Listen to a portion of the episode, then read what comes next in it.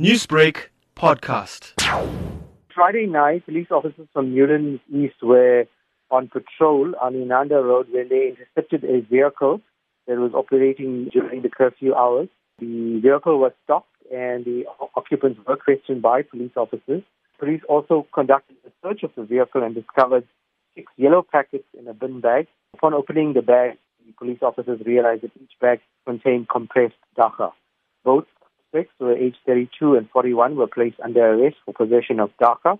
According to our investigation, these men were traveling from Jozini en route to deliver the drugs uh, in the Durban Central Business District.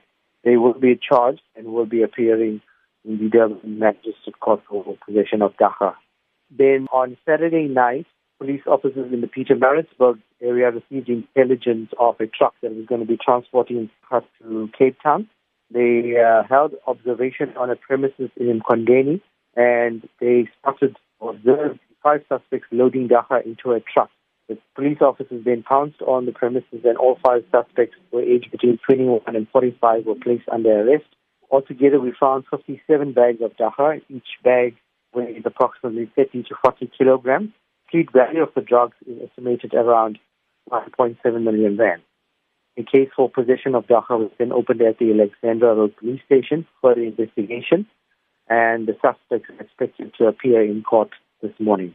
Now, Brigadier, these crimes did take place during the level 4 lockdown that South Africa is currently experiencing. I'm not commenting on lockdown because crime happens all the time. However, these suspects were arrested because they had large quantities of dagga. Newsbreak, Lotus FM, powered by SABC News.